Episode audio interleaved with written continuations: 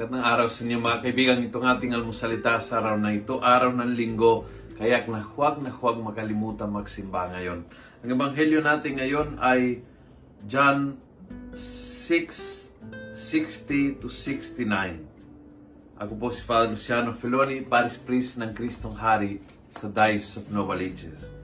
Sa ebanghelyo, napagod. Napagod ang mga alagad ng Panginoon, napagod sa sa hindi nakakaunawaan ang nangyari, napagod sa mga salita ng Panginoon na medyo nakakabigat, napagod sa buong sitwasyon. Alam mo yung tipong napupuno ka at uh, parang hanggang kailan.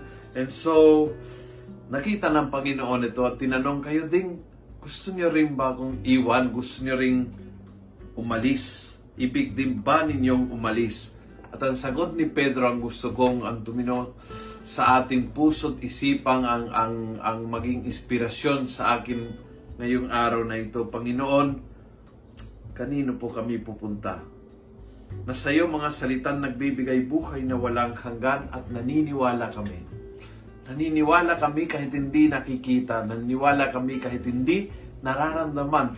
Naniniwala kami dahil hindi nakakaunawa kung ano ang plano mo o kung anong gusto mo sa buhay namin o kung hindi namin na-gets kung bakit nangyayari ang lahat na nangyayari, ba't naniniwala kami sa iyo, Panginoon? At uh, kanina pa kami pupunta, hindi kami makakalayo sa iyong tabi.